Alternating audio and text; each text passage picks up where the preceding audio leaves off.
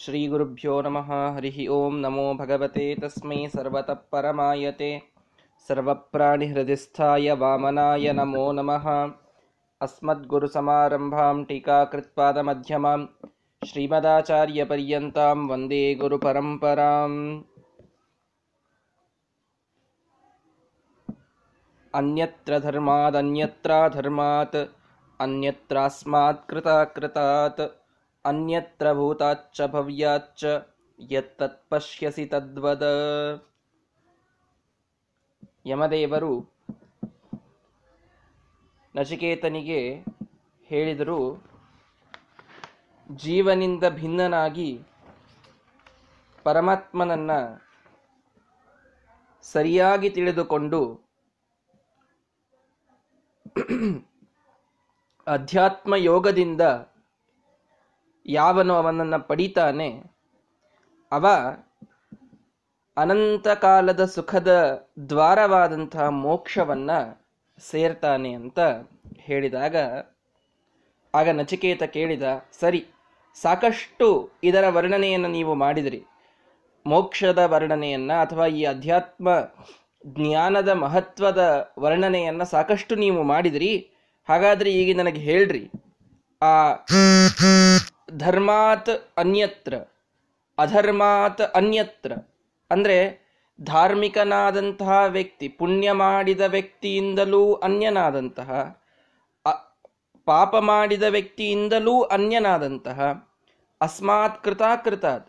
ಈ ಎಲ್ಲ ಕೃತಾಕೃತವಾದಂತಹ ಜಗತ್ತು, ಅಂದರೆ ಜಡವಾದಂತಹ ಜಗತ್ತು, ಈ ಎಲ್ಲ ಜಡವಾದ ಜಗತ್ತಿನಿಂದಲೂ ಅನ್ಯನಾದಂತಹ, ಭೂತಾಚ್ಚ, ಭವ್ಯಾಚ್ಚ ಹಿಂದಿದ್ದ ಎಲ್ಲ ಜನರಿಗಿಂತಲೂ ಅನ್ಯನಾದ, ಮುಂದಿರುವ ಎಲ್ಲ, ಮುಂದೆ ಬರುವ ಎಲ್ಲ ಜನರಿಗಿಂತಲೂ ಅನ್ಯನಾದಂತಹ, ಎತ್ತತ್ ಪಶ್ಯಸಿ, ಯಾವ ಆ ಪರಮಾತ್ಮನನ್ನು ನೀವು ನೋಡ್ತೀರಿ, ತದ್ವದ ಅವನ ಬಗ್ಗೆ ಹೇಳ್ರಿ ಅಂತ ಯಮದೇವರಿಗೆ ಪ್ರಾರ್ಥನೆಯನ್ನ ಮಾಡಿದ ನಚಿಕೇತ ಎಷ್ಟು ಸ್ಪಷ್ಟವಾದ ಪ್ರಾರ್ಥನೆ ಇದೆ.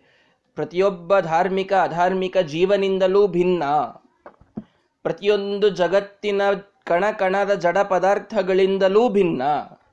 ಭೂತಾಚ್ಚ ಭವ್ಯಾಚ್ಚ ಹಿಂದಿರುವ ಅನಂತ ಜೀವರಾಶಿಗಳು ಯಾರು ಜಗತ್ತಿನಲ್ಲಿ ಬಂದು ಹೋಗಿದ್ದಾರೆ ಅವರಿಂದಲೂ ಭಿನ್ನ. ಮುಂದೆ ಬರುವಂತಹ ಅನಂತ ಜೀವರಾಶಿಗಳಿಗಿಂತಲೂ ಭಿನ್ನ. ಅವರು ಮುಂದೆ ಮುಕ್ತರಾದ ಮೇಲೂ ಅವರಿಂದ ಭಿನ್ನನಾದ ಪರಮಾತ್ಮನ ಬಗ್ಗೆ ಹೇಳ್ರಿ. ಎತ್ತತ್ ಪಶ್ಯಸಿ ಅಂತ ಹೇಳ್ತಾ ಇದ್ದಾನೆ ನಚಿಕೇತ. ಅಂದ್ರೆ ಇಂತಹ ಭಿನ್ನನಾದ ಪರಮಾತ್ಮನನ್ನ ಏನು ನೀವು ನೋಡ್ತಾ ಇದ್ದೀರಿ ಅವನ ಬಗ್ಗೆ ನನಗೆ ಹೇಳಿ. ಎರಡು ಸಂದೇಶಗಳನ್ನು ನೀಡಿದ. ಎಲ್ಲರಿಗಿಂತಲೂ ಭಿನ್ನನಾಗಿಯೇನೇ ಯಮದೇವರವನನ್ನ ಕಾಣುತ್ತಾರೆ ಅಂತನ್ನೋದು ಗೊತ್ತು ನಚಿಕೇತನಿಗೆ. ಆ ಭೇದದ ಒಂದು ಗಟ್ಟಿಯಾದಂತಹ ಸಿದ್ಧಾಂತದಲ್ಲಿಯೇನೇ ನಚಿಕೇತ ಪ್ರಶ್ನೆಯನ್ನ ಮಾಡ್ತಾ ಇದ್ದಾನೆ. ಅವನಿಗೆ ಅಭೇದ ಸಿದ್ಧಾಂತದಲ್ಲಿ ಸರ್ವಥಾ ರುಚಿಯಿಲ್ಲ. ಇದನ್ನ ಸ್ಪಷ್ಟ ತಿಳಿಸಿದ ಎಷ್ಟು ಕಡೆಗೆ ಹೇಳ್ತಾ ಇದ್ದಾನೆ? ಅನ್ಯತ್ರ ಧರ್ಮಾತ್, ಅನ್ಯತ್ರ ಅಧರ್ಮಾತ್, ಅನ್ಯತ್ರ ಕೃತಾಕೃತಾತ್ ಅನ್ಯತ್ರ ಭೂತಾಚ್ಚ ಭವ್ಯಾಚ್ಚ. ಎಲ್ಲ ಕಡೆಗೆ ಪ್ರತಿಯೊಂದು ಪದ ಪದಾರ್ಥಗಳಿಂದಲೂ, ಕಣ ಕಣದಿಂದಲೂ ಪರಮಾತ್ಮ ಭಿನ್ನನಾಗಿದ್ದಾನೆ ಅಂತನ್ನುವುದು ಸ್ಪಷ್ಟವಾದ ದ್ವೈತ ಸಿದ್ಧಾಂತದ ನಿಲುವು ನಮಗೆ ಕಠೋಪನಿಷತ್ತಿನಲ್ಲಿ ಕಾಣಿಸಲಿಕ್ಕೆ ಸಾಧ್ಯ. ಜೀವ, ಜೀವರಿಂದ ಪರಮಾತ್ಮನಿಗೆ ಭೇದವನ್ನ ಹೇಳ್ತಾ ಇದ್ದಾನೆ. ಜಡದಿಂದ ಪರಮಾತ್ಮನಿಗೆ ಭೇದವನ್ನ ಹೇಳ್ತಾ ಇದ್ದಾನೆ.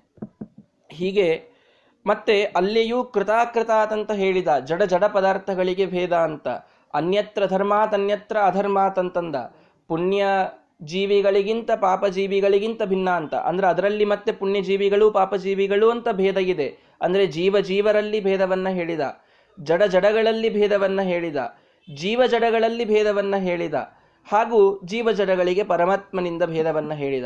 ಈ ಪಂಚಭೇದಗಳನ್ನೂ ಕೂಡಿಸಿ ಇದೊಂದೇ ಶ್ಲೋಕದಲ್ಲಿ ನಚಿಕೇತ ಒಟ್ಟಾರೆ ಹೇಳಿ ಅದರಿಂದ ಭಿನ್ನನಾದ ಪರಮಾತ್ಮನ ಬಗ್ಗೆ ತಿಳಿಸಿ ಅಂತ ಹೇಳಿದಾಗ ಈ ಜಗತ್ತು ಪಂಚಭೇದಗಳಿಂದ ಕೂಡಿದ್ದು ಇದು ಕೇವಲ ಶ್ರೀಮದಾಚಾರ್ಯರು ತಾವು ಬಂದು ಹೇಳಿದ ಸಿದ್ಧಾಂತವಲ್ಲ, ಉಪನಿಷತ್ತುಗಳಲ್ಲಿ, ವೇದಗಳಲ್ಲಿ ಪ್ರತಿಪಾದಿತವಾದಂಥದ್ದು ಸನಾತನವಾದಂತಹ ವೈದಿಕ ಸಿದ್ಧಾಂತವೇ ನಮ್ಮ ದ್ವೈತ ಸಿದ್ಧಾಂತ ಅಂತ ತಿಳಿಸಲಿಕ್ಕೂ ಕೂಡ ಕಠೋಪನಿಷತ್ತಿನ ಈ ಒಂದು ವಾಕ್ಯ ನಮಗೆ ಅತ್ಯಂತ ಸಹಾಯಕಾರಿ ಅಂತನ್ನುವುದನ್ನು ಎಲ್ಲರೂ ಮೊದಲಿಗೆ ಸ್ಪಷ್ಟವಾಗಿ ತಿಳಿದುಕೊಳ್ಳಬೇಕು.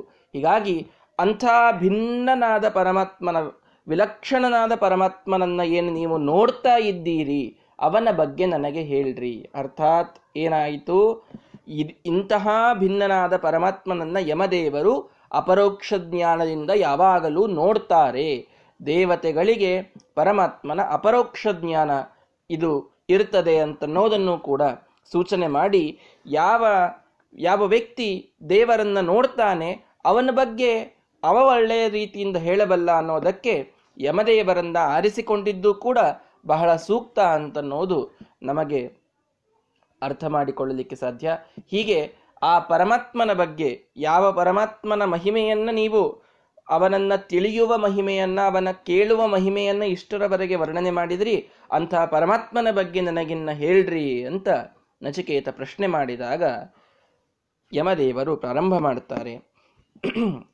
ಒಂದೇ ಮಾತಿನಲ್ಲಿ ಹೇಳುತ್ತೇನೆ ಮೊದಲಿಗೆ ಸಂಗ್ರಹವಾಗಿ ಅಂತ ಯಮದೇವರು ಹೇಳುತ್ತಾರೆ. ಸರ್ವೇ ವೇದ ಯತ್ ಪದಮಾಮನಂತಿ ತಪಾಂಸಿ ಸರ್ವಾಣಿ ಚ ಯದ್ವದಂತಿ, ಯದಿಚ್ಛಂತೋ ಬ್ರಹ್ಮಚರ್ಯಂಚರಂತಿ ತತ್ತೇ ಪದಂ ಸಂಗ್ರಹೇಣ ಬ್ರವೀಮಿ, ಓಮಿತ್ಯೇತತ್.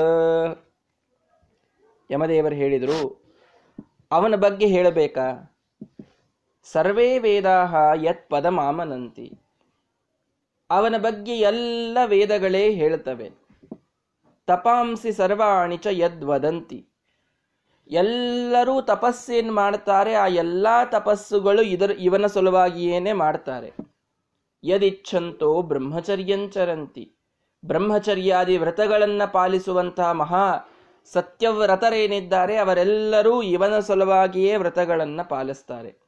ತತ್ತೇ ಪದಂ. ಅದು ಆ ಪರಮಾತ್ಮನ ಪದ. ಅದು ಪರಮಾತ್ಮನ ಸ್ವರೂಪ.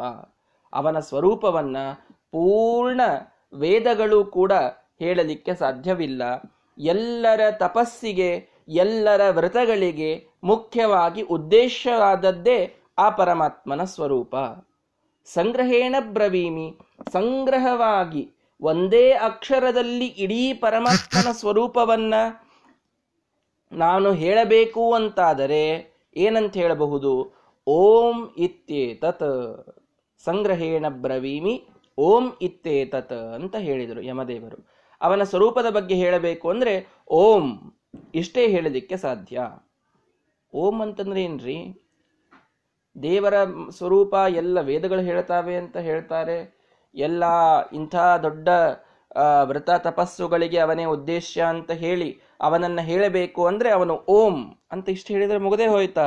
ಇಷ್ಟೇನಾ ದೇವರು? ಅಂತಂದ್ರೆ ಹೌದು, ಇಷ್ಟೇ. ಓಂ ಅನ್ನೋದರಲ್ಲೇ ಎಲ್ಲ ಇದೆ. ಓಂ ಅಂತನ್ನೋದು ಅದಕ್ಕೆ ಓತತ್ವವಾಚಿ ಹ್ಯೋಂಕಾರ ವಕ್ತ್ಯಸೌ ತದ್ಗುಣೋತತಾಂ. ಶ್ರೀಮದಾಚಾರ್ಯರು ಓಂಕಾರಕ್ಕೆ ಅರ್ಥವನ್ನ ಮಾಡುತ್ತಾರೆ. ಗುಣಪೂರ್ಣನಾದಂತಹ ವ್ಯಕ್ತಿಗೆ ಓಂ ಅಂತ ಕರೀತಾರೆ. ಓಂ ಅಂತನ್ನುವ ಪ್ರಣವ ಮಂತ್ರ ಕೇವಲ ಕೇವಲ ಪರಮಾತ್ಮನನ್ನ ಮಾತ್ರ ಹೇಳುವಂತಹ ಮಂತ್ರ. ಸರ್ವೋತ್ತಮನಾದ ವಿಷ್ಣುವನ್ನ ಬಿಟ್ಟು ಓಂಕಾರದ ಪ್ರಯೋಗ ಇನ್ಯಾವ ದೇವತೆಗಳಿಗೂ ಮಾಡಲಿಕ್ಕೆ ಬರೋದಿಲ್ಲ ಅಂತ ಶ್ರೀಮದಾಚಾರ್ಯರು ನಿರ್ಣಯ ಮಾಡ್ತಾರೆ. ಓಂ ಅಂತನ್ನುವುದಕ್ಕೆ ಗುಣಪೂರ್ಣ ಅಂತ ಅರ್ಥ. ಎಲ್ಲ ಗುಣಗಳಿಂದ ಪೂರ್ಣನಾದ ವ್ಯಕ್ತಿ ವಿಷ್ಣು ಪರಮಾತ್ಮನೊಬ್ಬನೇ. ಉಳಿದವರಲ್ಲಿ ದೋಷಗಳಿವೆ. ಲಕ್ಷ್ಮೀದೇವಿಯಿಂದ ಹಿಡಿದುಕೊಂಡು ಪ್ರತಿಯೊಬ್ಬರಲ್ಲಿ ದೋಷ ಇವೆ. ಲಕ್ಷ್ಮೀದೇವಿ ಹಾಗೆ ನೋಡಿದರೆ ನಿತ್ಯ ತೃಪ್ತಳು, ನಿತ್ಯ ಮುಕ್ತಳು. ಅವಳಿಗೆ ಪ್ರಕೃತಿಯ ಒಂದು ದೋಷವೂ ಇಲ್ಲ. ಜನ್ಮ ಮರಣಗಳೂ ಅವಳಿಗಿಲ್ಲ. ಆದರೂ ಮತ್ತೆ ದೋಷ ಇದೆ ಅಂತಂದ್ರೆ ಯಾವ ದೋಷ ಇದೆ ಹೇಳಿ? ಸ್ವಾತಂತ್ರ್ಯ ಇಲ್ಲ ಅವಳಿಗೆ. ಪರತಂತ್ರತೆ ಅನ್ನುವಂತಹ ದೋಷ ಲಕ್ಷ್ಮೀದೇವಿಗೂ ಇದೆ. ಹೀಗಾಗಿ ಅವಳು ಗುಣಪೂರ್ಣಳಾಗಲಿಕ್ಕೆ ಸಾಧ್ಯವಿಲ್ಲ.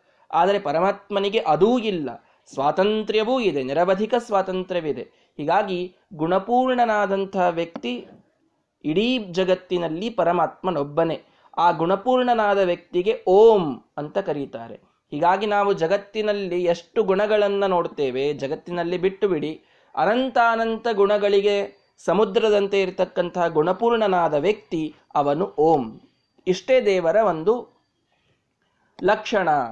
ಸಂಗ್ರಹವಾಗಿ ಹೇಳಬೇಕು ಅಂತಂದ್ರೆ ದೇವರ ಸ್ವರೂಪ ಹೇಗಿದೆ ಅಂತಂದ್ರೆ ಓಂ, ಗುಣಪೂರ್ಣನಾದ ವ್ಯಕ್ತಿತ್ವ ಅಂತ ಹೇಳಿದರು ಯಮದೇವರು. ಇದರ ಬಗ್ಗೆ ಸಾಕಷ್ಟು ಚರ್ಚೆ ಬರ್ತದೆ. ಸುಧಾದಿ ಗ್ರಂಥಗಳಲ್ಲಿ ಓಂಕಾರದ ಮೇಲೆಯೇ ಒಂದು ಪೂರ್ಣ ಪುಸ್ತಕ, ಒಂದು ವಾಲ್ಯೂಮ್ ಅದರ ಮೇಲೇ ಇದೆ. ಓಂ ಓಂ, ಅಥಾತೋ ಬ್ರಹ್ಮಜಿಜ್ಞಾಸ, ಓಂ ಎನ್ನುವ ಮೊದಲನೇ ಸೂತ್ರ. ಆ ಜಿಜ್ಞಾಸಾಧಿಕರಣದ ಒಂದು ದೊಡ್ಡ ಭಾಗ ಬರೀ ಓಂಕಾರದ ಮೇಲಿನ ಒಂದು ಡಿಸ್ಕಷನ್ಗಾಗಿ ಶ್ರೀಮದಾಚಾರ್ಯರು, ಟೀಕಾಕೃತ್ಪಾದರು ಮೀಸಲಿಟ್ಟಿದ್ದಾರೆ. ಅಂತಹ ದೊಡ್ಡದಾದ ಒಂದು ಕಾನ್ಸೆಪ್ಟ್ ಇದು. ಓಂಕಾರದಲ್ಲಿ ಹಾಗೆ ನೋಡಿದರೆ ಎಂಟು ಅಕ್ಷರಗಳು ಅದರಲ್ಲಿ ಮಿಲಿತವಾಗಿವೆ ಅಂತ ಹೇಳ್ತಾರೆ. ಆ ಓಂಕಾರದ ಮಹತ್ವವನ್ನು ಕೂಡ ತಿಳಿಸಬೇಕಾದಾಗ ಓಂಕಾರದ ಅ ಊಮ ಮೂರು ಪ್ರಮುಖವಾದಂತಹ ಅಕ್ಷರಗಳು, ಆ ಓಂಕಾರದ ಮೂರು ಪ್ರಮುಖವಾದ ಅಕ್ಷರಗಳಿಂದ ಒಂದೊಂದರಿಂದಲೂ ಒಂದೊಂದು ವ್ಯಾಹೃತಿ ಮಂತ್ರ ಹುಟ್ಟಿತು ಅಂತ ಹೇಳುತ್ತಾರೆ ಓಂಕಾರದ ಅ ಎನ್ನುವುದರಿಂದ ಭೂಹು ಅನ್ನುವುದರ ಅರ್ಥ ಹುಟ್ಟಿತು. ಉ ಅನ್ನುವುದರಿಂದ ಭುವಃ ಮ ಅನ್ನುವುದರಿಂದ ಸ್ವಹ. ಹೀಗಾಗಿ ಓಂ ಅನ್ನುವುದರ ಅರ್ಥವೇ ಭೂಹು ಭುವಃ ಸ್ವಹ ಎನ್ನುವ ವ್ಯಾಹೃತಿ ಮಂತ್ರ. ಮೊದಲಿಗೆ ಓಂಕಾರ, ಇದೇ ಮೂಲ. ಇದರಿಂದ ಭೂರ್ಭುವ ಸ್ವಹ ಎನ್ನುವ ವ್ಯಾಹೃತಿ ಮಂತ್ರಗಳು. ಆ ಭೂರ್ಭುವ ಸ್ವಹದಿಂದ ಏನಾಯಿತು ಅಂತಂದ್ರೆ ತ್ರಿಪದ ಗಾಯತ್ರಿ ಹುಟ್ಟಿತು ಅಂತ ಹೇಳುತ್ತಾರೆ ಅಂದ್ರೆ ಭೂಹು ಅನ್ನುವುದರಿಂದ ತತ್ಸವಿತುರ್ವರೇಣ್ಯಂ ಭುವಃ ಅಂತನ್ನುವುದರಿಂದ ಭರ್ಗೋದೇವಸ್ಯ ಧೀಮಹಿ ಸ್ವಹ ಅಂತನ್ನುವುದರಿಂದ ಧಿಯೋಯೋನ ಪ್ರಚೋದಯಾತ್. ಈ ರೀತಿ ವ್ಯಾಹೃತಿ ಮಂತ್ರಗಳಿಂದ ತ್ರಿಪಾದವಾದ ಗಾಯತ್ರಿಯ ಜನನವಾಯಿತು. ಜನನವಾಯಿತು ಅಂದ್ರೆ ಏನರ್ಥ ಇಲ್ಲೆಲ್ಲ? ಎಲ್ಲವೂ ವೇದ ಮಂತ್ರಗಳು, ಅವೆಲ್ಲವೂ ಅನಾದಿನಿತ್ಯವೇ. ಅಂತೂ ಅವುಗಳ ವಿಸ್ತಾರ, ಆ ಭೂಹು ಅಂತನ್ನುವುದರ ಅರ್ಥದ ವಿಸ್ತಾರವೇ ತತ್ಸವಿತುರ್ವರೇಣ್ಯಂ ಅಂತ ಅರ್ಥ. ಈ ರೀತಿಯಲ್ಲಿ ತಿಳಿದುಕೊಳ್ಳಬೇಕು. ಇನ್ನು ಇದೇನು ತ್ರಿಪದ ಗಾಯತ್ರಿ ಇದೆಯಲ್ಲ? ಈ ತ್ರಿಪದ ಗಾಯತ್ರಿಯ ವಿಸ್ತಾರವೇ ಇಡೀ ಪುರುಷ ಸೂಕ್ತ. ಪುರುಷ ಸೂಕ್ತವನ್ನ ಮೂರು ಭಾಗದಲ್ಲಿ ವಿಭಾಗ ಮಾಡ್ತಾರೆ. ಮೂರು ಭಾಗದಲ್ಲಿ ವಿಭಕ್ತವಾದ ಪುರುಷ ಸೂಕ್ತ. ಅದರ ಮೊದಲನೇ ಭಾಗ ಇದು ತತ್ಸವಿತುರ್ವರೆಣ್ಯಂ ಎನ್ನುವುದರ ಅರ್ಥ. ಎರಡನೇ ಭಾಗ ಭರ್ಗೋದೇವಸ್ಯ ಧೀಮಹಿ. ಮೂರನೇ ಭಾಗ ಧಿಯೋಯೋನ ಪ್ರಚೋದಯಾತ್ ಎನ್ನುವುದರ ಅರ್ಥ. ಈ ಪುರುಷ ಸೂಕ್ತದ ಮೂರು ಭಾಗಗಳಿಂದಲೇನೆ, ಪುರುಷ ಸೂಕ್ತದ ಮೊದಲನೇ ಪ್ರವರ್ಗದಿಂದಲೇ ಋಗ್ವೇದ ಪುರುಷ ಸೂಕ್ತದ ಎರಡನೇ ಪ್ರವರ್ಗದಿಂದಲೇ ಇಡೀ ಯಜುರ್ವೇದ, ಪುರುಷ ಸೂಕ್ತದ ಮೂರನೇ ಪ್ರವರ್ಗದಿಂದ ಇಡೀ ಸಾಮವೇದ. ಈ ರೀತಿ ಅಥರ್ವಣ ವೇದ, ಇದು ಋಗ್ವೇದದ್ದೇ ಒಂದು ಭಾಗ. ಹೀಗಾಗಿ ಮೂರು ವೇದಗಳಂತೆ ಪ್ರಸಿದ್ಧಿ ನಮ್ಮಲ್ಲಿ. ಆದ್ದರಿಂದ ಇಡೀ ಋಗ್ವೇದ, ಯಜುರ್ವೇದ, ಸಾಮವೇದಗಳು, ಸಮಗ್ರ ವೇದಗಳು, ಇವುಗಳು ಹುಟ್ಟಿದ್ದು, ಇವುಗಳಿಗೆ ಮುಖ್ಯವಾದ ಮೂಲ ಇದು ಪುರುಷ ಸೂಕ್ತ.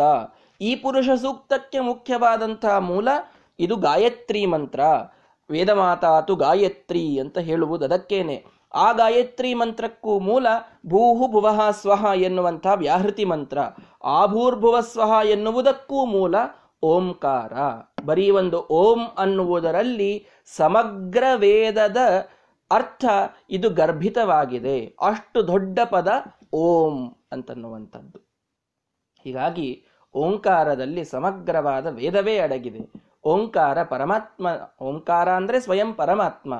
ಪ್ರಣವಶ್ಚ ವಿಭೂತಿ ಅಧ್ಯಾಯದಲ್ಲಿ ಕೃಷ್ಣ ಪರಮಾತ್ಮನು ಹೇಳ್ತಾನೆ, ಮಂತ್ರದಲ್ಲಿ ನಾನು ಪ್ರಣವ ಮಂತ್ರನಾಗಿದ್ದೇನೆ ಅಂತ. ಹೀಗಾಗಿ, ಆ ಪ್ರಣವ ಮಂತ್ರ, ಓಂಕಾರ ಇದೇನಿದೆ? ಸನ್ಯಾಸಿಗಳಿಗೆ ಮಾತ್ರ ಇದನ್ನ ವಿಶೇಷವಾಗಿ ಜಪ ಮಾಡುವಂಥ ಅಧಿಕಾರವನ್ನ ನೀಡಲಾಗಿದೆ. ಅಷ್ಟಮಂತ್ರಗಳಲ್ಲಿ ಗೃಹಸ್ಥರು ಕೂಡ ಜಪ ಮಾಡಿಕೊಳ್ಳುವಾಗ ಅದಕ್ಕೆ ಒಂದು ಲಿಮಿಟ್ ಹಾಕಿದ್ದಾರೆ. ಬಹಳ ಜಪವನ್ನು ಮಾಡುವಂತಿಲ್ಲ.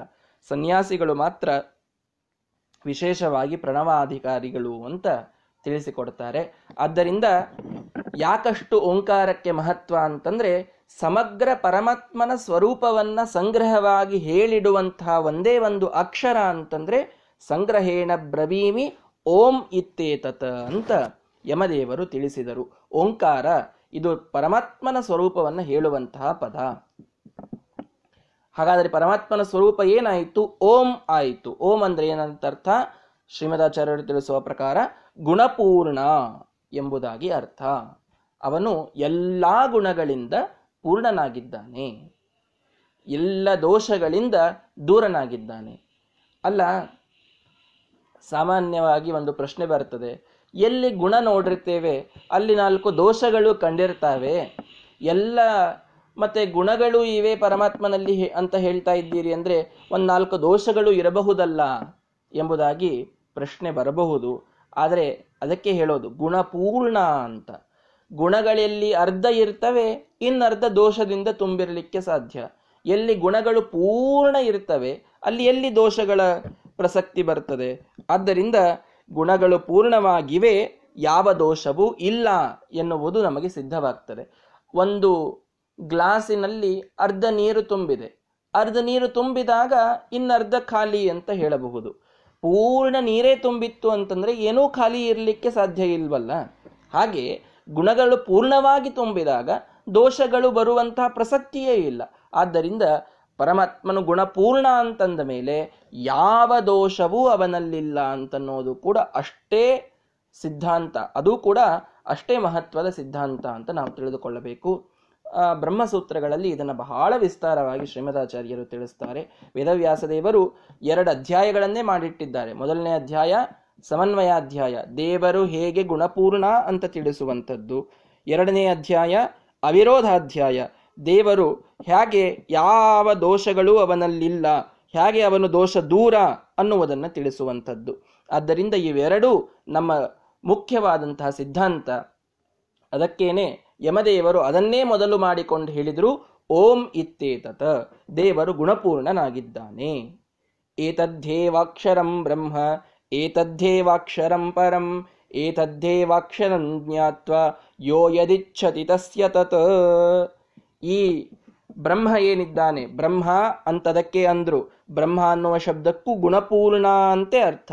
ಬೃಹಂತೋ ಅಸ್ಮಿನ್ ಗುಣ ಇತಿ ಬ್ರಹ್ಮ ಎಂಬುದಾಗಿ ಅದಕ್ಕೂ ಶ್ರೀಮದಾಚಾರ್ಯರು ಅರ್ಥ ಮಾಡಿದ್ದಾರೆ. ಎಲ್ಲ, ಯಾವನಲ್ಲಿ ಎಲ್ಲ ಗುಣಗಳು ತುಂಬಿವೆಯೋ, ಬ್ರಹ ಅಂತ ಅನ್ನೋದಕ್ಕೆ ಬ್ರಹ್ಮ ಅನ್ನೋದಕ್ಕೆ ತುಂಬುವುದು ಅಂತ ಅರ್ಥ. ಯಾವನಲ್ಲಿ ಎಲ್ಲ ಗುಣಗಳು ತುಂಬಿವೆಯೋ, ಅವನೇ ಬ್ರಹ್ಮ. ಆದ್ದರಿಂದ ಏತದ್ಯೇವಾಕ್ಷರಂ ಬ್ರಹ್ಮ. ಈ ಅಕ್ಷರನಾದ ಪುರುಷನಿಗೇನೆ ಅಕ್ಷರ ಅಂದ್ರೆ ಅಕ್ಷರ ಅಂದ್ರೆ ನಾಶ, ಅಕ್ಷರ. ಅವಿನಾಶಿಯಾದಂತಹ ಪುರುಷನಿಗೇನೆ ಬ್ರಹ್ಮ, ಗುಣಪೂರ್ಣ, ಸರ್ವೋತ್ತಮ ಅಂತ ಕರೀತಾರೆ. ಏತದ್ದೇವಾಕ್ಷರಂ ಪರಂ, ಅವನೇ ಸರ್ವೋತ್ತಮ. ಏತದ್ದೇವಾಕ್ಷರಂ ಜ್ಞಾತ್ವ, ಯಾವ ಈ ಅಕ್ಷರನಾದಂತಹ ಪುರುಷನನ್ನ ತಿಳಿದುಕೊಳ್ತಾನೋ, ಯೋ ಯದಿಚ್ಛತಿ ತಸ್ಯ ತತ್. ಅವನೇನೇನು ಇಚ್ಛೆ ಮಾಡ್ತಾನೆ ಅವನಿಗದು ಸಿಗುತ್ತದೆ. ಏನೇನು ಇಚ್ಛೆ ಮಾಡ್ತಾನೆ ಅದು ಅವನಿಗೆ ಸಿಗ್ತದೆ ಅನ್ನುವುದಕ್ಕೆ? ಮೋಕ್ಷ ಸಿಗ್ತದೆ ಅಂತ ನಿನ್ನೆ ಅರ್ಥ ಮಾಡಿದ್ದೇವೆ.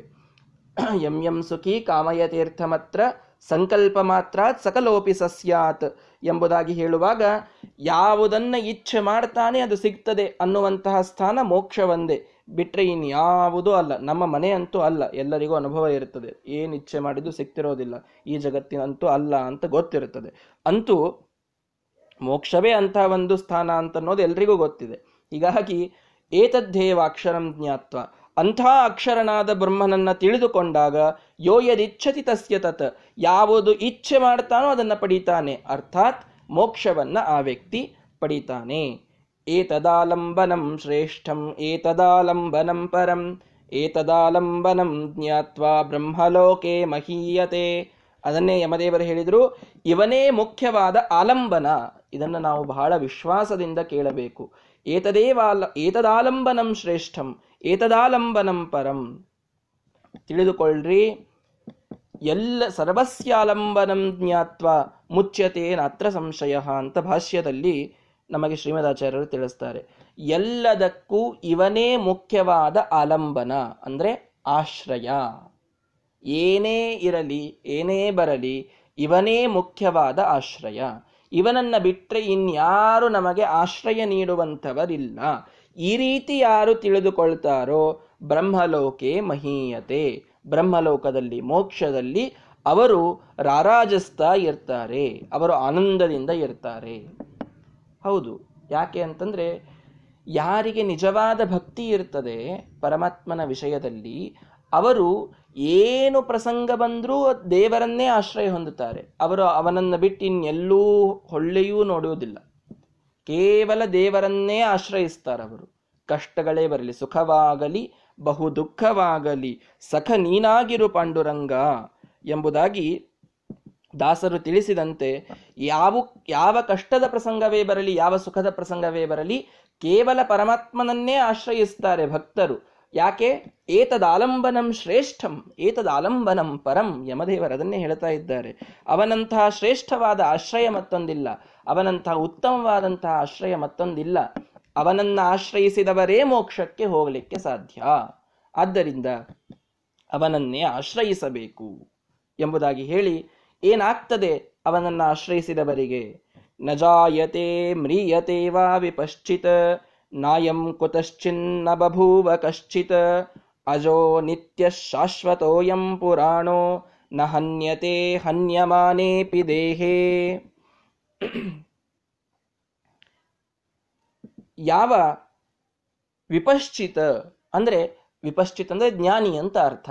ಯಾವ ಪರಮಾತ್ಮನನ್ನ ತಿಳಿದುಕೊಳ್ತಾನೆ, ಜ್ಞಾನ ಮಾಡಿಕೊಳ್ತಾನೆ, ಅವನು ನ ಜಾಯತೆ, ಮ್ರಿಯತೆ ವಾ?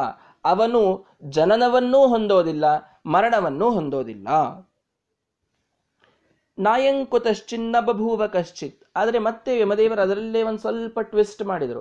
ಹಾಗೆ ನೋಡಿದರೆ ಅವನು ಹುಟ್ಟಿಲ್ಲ, ಅವನು ಸಾಯೋದೂ ಇಲ್ಲ ಅಂತಂದು ಬಿಟ್ರು. ಅಲ್ಲ ಮತ್ತೆ ಅವನು ಹುಟ್ಟಿಲ್ಲ, ಅವನು ಸಾಯೋದೂ ಇಲ್ಲ ಅಂತಂದ್ರೆ ಜ್ಞಾನ ಆದ ಮೇಲೆ ಅವನು ಹುಟ್ಟೋದಿಲ್ಲ, ಸಾಯೋದಿಲ್ಲ ಅಂತ ಯಾಕನ್ಬೇಕು ಹೇಗೂ ಅವನು ಹುಟ್ಟಿಲ್ಲ, ಅವನು ಸಾಯೋದೇ ಇಲ್ವಲ್ಲ? ಅಜೋ ನಿತ್ಯ ಶಾಶ್ವತೋ ಅಯಂ ಪುರಾಣ. ಅವನು ಅವನಿಗೆ ಅಜ ಅವನಿಗೆ ಹುಟ್ಟಿಲ್ಲ ಶಾಶ್ವತ, ಅವನಿಗೆ ಸಾವಿಲ್ಲ. ಮತ್ತೆ ಹೀಗಿದ್ದೇ ಇದೆ ಅಂತಂದ ಮೇಲೆ ಮತ್ಯಾಕ ಅವನು ಸಾಯೋದಿಲ್ಲ, ಹುಟ್ಟೋದಿಲ್ಲ ಅಂತನ್ಬೇಕು ನ ಹನ್ಯತೆ ಹನ್ಯಮಾನೇಪಿ ದೇಹೇ. ಅಲ್ಲಿ ಅದಕ್ಕೆ ನಿರ್ಣಯವನ್ನು ತಾವೇ ಮತ್ತೆ ಯಮದೇವರು ತಿಳಿಸಿಕೊಡ್ತಾರೆ. ಏನು ಅಂದ್ರೆ, ನಿಜವಾಗಿ ಆತ್ಮನಿಗೆ ಹುಟ್ಟು ಸಾವುಗಳು ಸರ್ವಥಾ ಇಲ್ಲ. ನಮ್ಮ ಜೀವ ಸ್ವರೂಪ ಏನಿದೆ, ಅದಕ್ಕೆ ಹುಟ್ಟು ಇಲ್ಲ, ಸಾವು ಇಲ್ಲ. ಅಜಹ ಶಾಶ್ವತಃ ಎಂಬುದಾಗಿ ಹೇಳಿದರು ಯಮದೇವರು. ಅದು ಎಂದಿಗೂ ಹುಟ್ಟಿಲ್ಲ. ಅನಾದಿ ಕಾಲದಿಂದ ಪರಮಾತ್ಮ ಹೇಗಿದ್ದಾನೋ ಅದೇ ರೀತಿಯಾಗಿ ಅನಾದಿ ಕಾಲದಿಂದಲೂ ಜೀವಾತ್ಮ ಪ್ರತಿಯೊಬ್ಬರ ಜೀವಾತ್ಮವೂ ಅನಾದಿ ಕಾಲದಿಂದ ಇದ್ದೇ ಇದೆ. ಅನಂತ ಕಾಲದವರೆಗೂ ಇದ್ದೇ ಇರ್ತದೆ. ಆತ್ಮನಿಗೆ ಹುಟ್ಟು ಸಾವು ಎರಡೂ ಅವಶ್ಯವಾಗಿ ಇಲ್ಲ. ಆದರೂ ದೇವರನ್ನ ತಿಳಿದುಕೊಂಡ ಮೇಲೆ ಹುಟ್ಟಿಲ್ಲ ಸಾವಿಲ್ಲ ಅಂತನ್ನೋದಕ್ಕೆ ಏನರ್ಥ? ಅಂತಂದ್ರೆ ಹನ್ಯತೆ ಹನ್ಯಮಾನೇಪಿ ದೇಹೇ. ಅಂದ್ರೆ ಈ ದೇಹದ ಸಂಬಂಧದಿಂದ ನಮಗೆ ಜನನ ಮರಣಗಳು ಯಾವಾಗಲೂ ಆಗ್ತಾ ಇರ್ತವೆ ಜಗತ್ತಿನಲ್ಲಿ. ವಾಸಾಂಸಿ ಜೀರ್ಣಾನಿ ಯಥಾ ವಿಹಾಯ ನವಾನಿ ಗೃಹಾತಿ ಕೃಷ್ಣ ಹೇಳಿದಂತೆ ಯಾವ ರೀತಿ ಬಟ್ಟೆ, ಹರಿದ ಬಟ್ಟೆಯನ್ನ ತೆಗೆದು ಹೊಸ ಬಟ್ಟೆಯನ್ನ ಮನುಷ್ಯ ಹಾಕೊಳ್ತಾನೆ, ಹಾಗೆ ಜೀರ್ಣವಾದಂತಹ ದೇಹವನ್ನ ಬಿಟ್ಟು ಹೊಸ ದೇಹವನ್ನ ಯಾವಾಗಲೂ ಜೀವ ಹಾಕಿಕೊಳ್ತಾ ಇರ್ತಾನೆ. ಮತ್ತೊಂದು ಜನ್ಮ ಮತ್ತೊಂದು ಜನ್ಮ ಮತ್ತೊಂದು ಜನ್ಮ. ಅದರಲ್ಲಿ ಹುಟ್ಟೋದು. ಆ ದೇಹ ಜೀರ್ಣ ಆಯಿತು ಅಂದರೆ ಅದನ್ನು ಬಿಡೋದು. ಮತ್ತೆ ಹೊಸ ಜನ್ಮವನ್ನು ತಗೊಂಡು ಮತ್ತೊಂದು ದೇಹ, ಮತ್ತೊಂದು ಜನನವನ್ನು ಪಡೆಯೋದು. ಈ ರೀತಿಯಾಗಿ ಮಾಡ್ತಾ ಇರ್ತಾನೆ. ದೇಹದ ಸಂಬಂಧದಿಂದ ಜನನ, ಮರಣ ಅಂತನ್ನುವ ಪದಗಳು ಜೀವನಿಗೆ ಬರ್ತಿರ್ತವೆ. ನಿಜವಾಗಿ ಅಲ್ಲಿ ಜೀವ ಹುಟ್ಟುತ್ತಿರೋದಿಲ್ಲ ಸಾಯ್ತಾನೂ ಇರೋದಿಲ್ಲ. ಅವನು ಅವಿನಾಶ ಸ್ವರೂಪವಾಗಿ ಏಕಪ್ರಕಾರನಾಗಿ ಇರ್ತಾನೆ ಆದರೆ ದೇಹದ ಸಂಬಂಧದಿಂದ ಅವನಿಗೂ ಜನನಗಿದೆ, ಮರಣಗಿದೆ ಅಂತನ್ನುವಂತಹ ವ್ಯವಹಾರ ಇರ್ತದಷ್ಟೇ. ಪಾಪ ಬಹಳ ವಯಸ್ಸಾಗಿತ್ತು, ತೀರ್ಕೊಂಡ್ರು ಅಂತಂತಾರೆ. ತೀರ್ಕೊಂಡ್ರು ಅಂದ್ರೆ ಯಾರು ತೀರ್ಕೊಂಡ್ರು? ಅಲ್ಲಿ ಒಳಗಿದ್ದಂತಹ ಜೀವಾತ್ಮ ತೀರಿಕೊಂಡಿರೋದಿಲ್ಲ. ಅವನಿಗೆ ಸಾವೇ ಇಲ್ಲ. ಅಲ್ಲಿ ಹೋಗಿದ್ದು ಆ ದೇಹ ಮಾತ್ರ. ಹೀಗಾಗಿ ಆ ದೇಹ, ದೇಹದ ಸಂಬಂಧದಿಂದ ಜನನ, ಮರಣ ಅಂತ ಮಾತುಗಳು ಬರ್ತಾ ಇರುತ್ತವೆ. ಈ ದೇಹ ಸಂಬಂಧದಿಂದ ಏನೊಂದು ಜನನ ಮರಣ ಬರ್ತಾ ಇರುತ್ತದೆ, ಇದೂ ಕೂಡ ತಪ್ಪಿ ಹೋಗ್ತದೆ ಜ್ಞಾನಿಗೆ. ಇದು ಬಹಳ ದೊಡ್ಡದಾದಂತಹ ಫಲ. ದೇವರನ್ನ ತಿಳಿದುಕೊಂಡರೆ ಜನನ ಮರಣಗಳು ಹೋಗ್ತವೆ ಅಂತಂದ್ರು ಯಮದೇವರು. ಹಾಗೆ ನೋಡಿದರೆ ಜೀವನಿಗೆ ಜನನ ಮರಣ ಇಲ್ಲೇ ಇಲ್ಲ, ಏನು ಹೋದಂಗಾಯಿತು ಅಂತ ಪ್ರಶ್ನೆ ಬಂದರೆ, ದೇಹದ ಸಂಬಂಧದಿಂದ ಏನೊಂದು ಜನನ ಮರಣಗಳು ಜೀವನಿಗೆ ಬರ್ತಾ ಇರ್ತವೆ, ಅದೂ ಕೂಡ ತಪ್ಪಿ ಹೋಗ್ತದೆ. ಆ ಜನನ ಮರಣಗಳ ಬಂಧನದಿಂದಲೂ ಅವನು ಹೊರಗೆ ಬರ್ತಾನೆ. ಪ್ರಕೃತಿಯ ಬಂಧನದಿಂದ ಪೂರ್ಣವಾಗಿ ಹೊರಗೆ ಬರೋದಕ್ಕೇನೆ ಮೋಕ್ಷ ಅಂತ ಕರೀತಾರೆ. ಮೋಕ್ಷವಾದ ಮೇಲೆ ಮತ್ತೆ ಇಲ್ಲಿ ಬಂದು ಭೂಮಿ ಮೇಲೆ ಹುಟ್ಟೋದು, ಇಲ್ಲಿ ಸಾಧನ ಮಾಡೋದು, ಇಲ್ಲಿ ಕಷ್ಟಪಡೋದು ಇದೇನು ಇರೋದಿಲ್ಲ. ಜನನ ಮರಣಗಳಿಂದ ಅವನು ಮೀರಿ ಬಂದಿರ್ತಾನೆ. ಇದು ಜ್ಞಾನಿಯಾದವನಿಗೆ ಸಿಗುವಂತಹ ಫಲ ಎಂಬುದಾಗಿ ಹೇಳಿದರು. ಅಲ್ಲ ಮತ್ತು ನಾವು ಎಷ್ಟೋ ಜನ ಈಗ ಇವ, ಈತನನ್ನ ಕೊಂದ ಅಂತ ಹೇಳ್ತೇವೆ. ದೃಷ್ಟದ್ಯುಮ್ನ ಬಂದು ದ್ರೋಣಾಚಾರ್ಯರನ್ನ ಕೊಂದ ಅಂತ ಹೇಳುತ್ತೇವೆ. ಮತ್ತಲ್ಲಿ ಅವನು ಕೊಂದ, ಈ ದ್ರೋಣಾಚಾರ್ಯರು ಸತ್ರು, ಹೀಗೆಲ್ಲ ಮತ್ತೆ ವ್ಯವಹಾರ ಬರ್ತದಲ್ಲ ಮತ್ತೆ? ಹೇಗಿದು? ಮತ್ತೆ ಸಾಯೋದೇ ಇಲ್ಲ, ಹುಟ್ಟೋದೇ ಇಲ್ಲ ಅಂತ ನೀವು ಹೇಳ್ತಾ ಇದ್ದೀರಲ್ಲ, ಒಂದಕ್ಕೊಂದು ಹೇಗೆ ತಾಳೆ ಆಗ್ತದೆ ಅಂತ ಕೇಳಿದರೆ, ಇದೇ ಮಾತು ಗೀತೆಯಲ್ಲಿಯೂ ಬರ್ತದೆ. ಉಪನಿಷತ್ತಿನಲ್ಲೂ ಯಮದೇವರು ತಾಮೇ ಹೇಳ್ತಾ ಇದ್ದಾರೆ ಹಂತಾಚೇನ್ಮನ್ಯತೆ ಹಂತುಂ ಹತಶ್ಚೇನ್ಮನ್ಯತೆ ಹತಂ ಉಭೌ ತೌ ನ ವಿಜಾನೀತಃ ನಾಯಂ ಹಂತಿ ನ ಹನ್ಯತೆ ತಿಳಿದುಕೊಂಡು ಬಿಡು, ನಚಿಕೇತ. ಯಮದೇವರೇ ಈ ಮಾತನ್ನು ಹೇಳ್ತಾ ಇದ್ದಾರೆ. ಎಲ್ಲರಿಗೂ ಅಂತಕರೇ ಅವರು. ಅಂತಕನೂ ಕೂಡ ಈ ಮಾತನ್ನು ಹೇಳ್ತಾ ಇದ್ದಾನೆ. ಏನು? ಯಾವನೋ ಒಬ್ಬ ವ್ಯಕ್ತಿ ಬಂದು ನಾನಿವನನ್ನ ಕೊಂದೆ ಅಂತ ತಿಳಿದುಕೊಂಡರೆ, ಅಥವಾ ನಾನು ಇವನಿಂದ ಸತ್ತೆ ಅಂತ ತಿಳಿದುಕೊಂಡರೆ, ಉಭೌತೌನ ವಿಜಾನೀತ. ಅವರಿಬ್ರು ಅಷ್ಟೇ ದಡ್ರು. ಅವರಿಬ್ರಿಗೂ ತಿಳಿದಿಲ್ಲ. ನಾಯಂ ಹಂತಿ ನ ಹನ್ಯತೆ. ಇವನು ಸಾಯಿಸಿಯೂ ಇಲ್ಲ, ಅವನು ಸತ್ತೂ ಇಲ್ಲ. ಆತ್ಮನಿಗೆ ಸರ್ವಥ ಸಾವು ಅಥವಾ ಮತ್ತೊಂದು ಹುಟ್ಟು ಅಂತನ್ನುವುದು ಇಲ್ಲ. ಇದನ್ನೇ ಕೃಷ್ಣ ಪರಮಾತ್ಮ ಅರ್ಜುನನಿಗೂ ತಾನು ತಿಳಿಸ್ತಾ ಇರ್ತಾನೆ.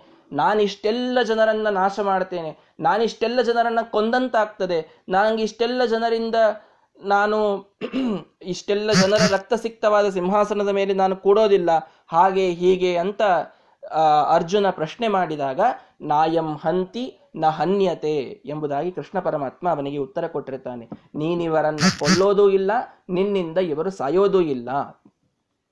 ಆ ವಿಶ್ವರೂಪಾಧ್ಯಾಯದಲ್ಲಂತೂ ಪರಮಾತ್ಮನ ಆ ವಿಶಾಲವಾದಂತಹ ವಿಶ್ವರೂಪವನ್ನ ನೋಡಿದಾಗ ಅವನ ಕರಾಳವಾದಂತಹ ಮುಖಗಳು ದೇವರು ಕೆಲವು ಮುಖಗಳನ್ನು ಬಾಯಿಯನ್ನು ತೆಗೆದಿರ್ತಾನೆ.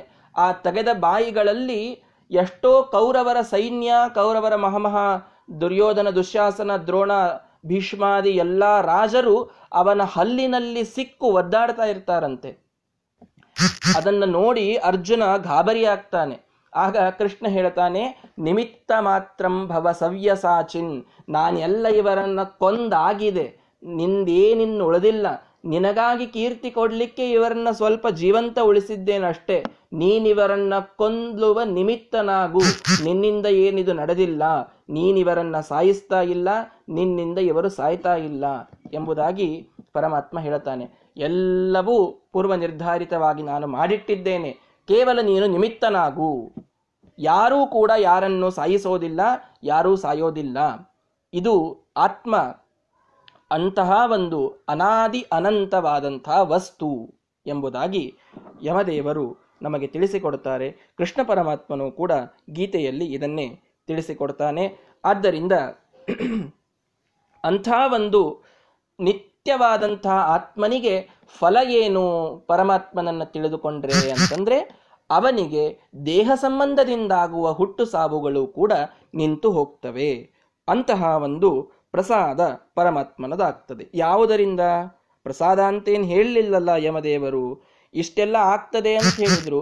ದೇವರ ಪ್ರಸಾದದಿಂದ ಅಂತ ಎಲ್ಲಿ ಹೇಳಿದರು? ಅಂತಂದ್ರೆ ಅದಕ್ಕೊಂದು ಶ್ಲೋಕವನ್ನ ನೋಡಿಬಿಡೋಣ.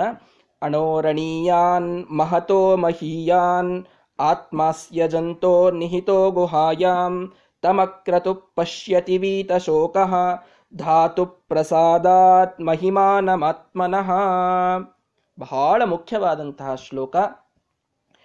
ಇದರ ಪೂರ್ಣ ವಿವರಣೆಯನ್ನು ಮಾಡಲಿಕ್ಕೆ ಸಮಯ ಬೇಕು. ಒಂದು ಅರ್ಥ, ಒಂದು ಸಂಕ್ಷಿಪ್ತವಾದ ಅರ್ಥವನ್ನು ಹೇಳಿ ಮತ್ತೆ ನಾಳೆ ವಿವರಣೆಯನ್ನು ಮಾಡ್ತೇನೆ. ಧಾತು ಪ್ರಸಾದಾತ್ ಮಹಿಮಾನಮಾತ್ಮನಃ. ಧಾತೃವಿನ ಪರಮಾತ್ಮನ ಪ್ರಸಾದದಿಂದ ಅವನ ಮಹಿಮೆಯನ್ನು ತಿಳಿದುಕೊಂಡಂಥವ ವೀತಶೋಕ ಪಶ್ಯತಿ. ಎಲ್ಲ ಶೋಕಗಳನ್ನು ಕಳೆದುಕೊಂಡವನಾಗಿ ಅವನನ್ನು ನೋಡಿ ಮೋಕ್ಷವನ್ನು ಪಡೀತಾನೆ. ಅಂಥ ಒಂದು ಸ್ವರೂಪ ದೇವರದಿದೆ. ಅವನು ಅಣುವಿನಲ್ಲಿ ಅಣುವಾಗಿರ್ತಾನೆ, ಮಹತ್ತಿನಲ್ಲಿ ಮಹತ್ತಾಗಿರ್ತಾನೆ ಅನ್ನುವಂಥ ಒಂದು ಮಾತು ಇಲ್ಲಿ ಬರ್ತದೆ. ಏನಿದರ ಅರ್ಥ? ಬಹಳ ವಿಚಿತ್ರವಾಗಿದೆ ಇದು. ಅಣು ಅಂತಂದ್ರೆ ನಿಮಗೆ ಗೊತ್ತಿದೆ, ಒಂದು ಅಟಮ್ ಸಣ್ಣ ಒಂದು ಪರಮಾಣು. ಆ ಪರಮಾಣುವಿನಲ್ಲಿ ಪರಮಾಣುವಾಗಿ ಇರ್ತಾನಂತೆ ದೇವರು. ಮಹತೋ ಮಹೀಯಾನ್ ಆಕಾಶ, ದೊಡ್ಡದಾದ ಮಹತ್ತಾದ ವಸ್ತು. ಅದರಲ್ಲಿ ಆಕಾಶದಂಗೆ ಇರ್ತಾನಂತೆ. ಅಂದ್ರೆ ಅವನು ಅಣುವಾಗಿಯೂ ಇರ್ತಾನೆ, ಮಹತ್ತಾಗಿಯೂ ಇರ್ತಾನೆ. ಇದೇನು ಅಂತ ಅನಿಸ್ಬಿಡ್ತದೆ, ವಿಚಿತ್ರ ಅಂತ ಅನಿಸ್ತದೆ. ಒಂದೇನೋ ಪರಿಮಾಣ ಫಿಕ್ಸ್ ಇರ್ತದೆ, ಯಾವುದೇ ವಸ್ತುವಿನ ಪರಿಮಾಣ. ಒಂದೇ ನೀವು ಯಾವುದೇ ವಸ್ತುವನ್ನು ನೋಡ್ರಿ, ನಿಮ್ಮ ಕಣ್ಣಿಗೆ ಕಾಣಿಸುವಂತಹ ವಸ್ತುವಿಗೆ ಒಂದು ಪರಿಮಾಣ ಫಿಕ್ಸ್ ಇರ್ತದೆ, ಒಂದು ಸೈಜ್ ಅದು ಫಿಕ್ಸ್ ಇರ್ತದೆ. ಇದು ದೇವರ ಅಣುವಿನಲ್ಲಿ ಅಣುವಾಗಿದ್ದಾನೆ, ಮಹತ್ತಿನಲ್ಲಿ ಮಹತ್ತಾಗಿದ್ದಾನೆ ಅಂತ ನಮಗಿಲ್ಲಿ ಶ್ರುತಿ ಹೇಳುತ್ತದೆ. ಅದು ವಿರುದ್ಧವಾದಂಥದ್ದು, ಅದು ಹೇಗೆ ಸಾಧ್ಯ? ಎಂಬುದಾಗಿ ನಮಗೆ ಪ್ರಶ್ನೆ ಬರುತ್ತದೆ. ಇದು ನಮ್ಮ ಬುದ್ಧಿಗೆ ಆರೋಹವಾಗೋದಿಲ್ಲ. ಹಾಗಾದರೆ ಆ ವಿರುದ್ಧವಾದಂತಹ ಧರ್ಮವನ್ನು ಹೇಗೆ ಕೂಡಿಸೋದು ಎಂಬುದಾಗಿ ಪ್ರಶ್ನೆ ನಮಗೆ ಬರ್ತದೆ. ಅದನ್ನು ಹೇಗೆ ಶ್ರೀಮದಾಚಾರ್ಯರು ಕೂಡಿಸ್ತಾರೆ?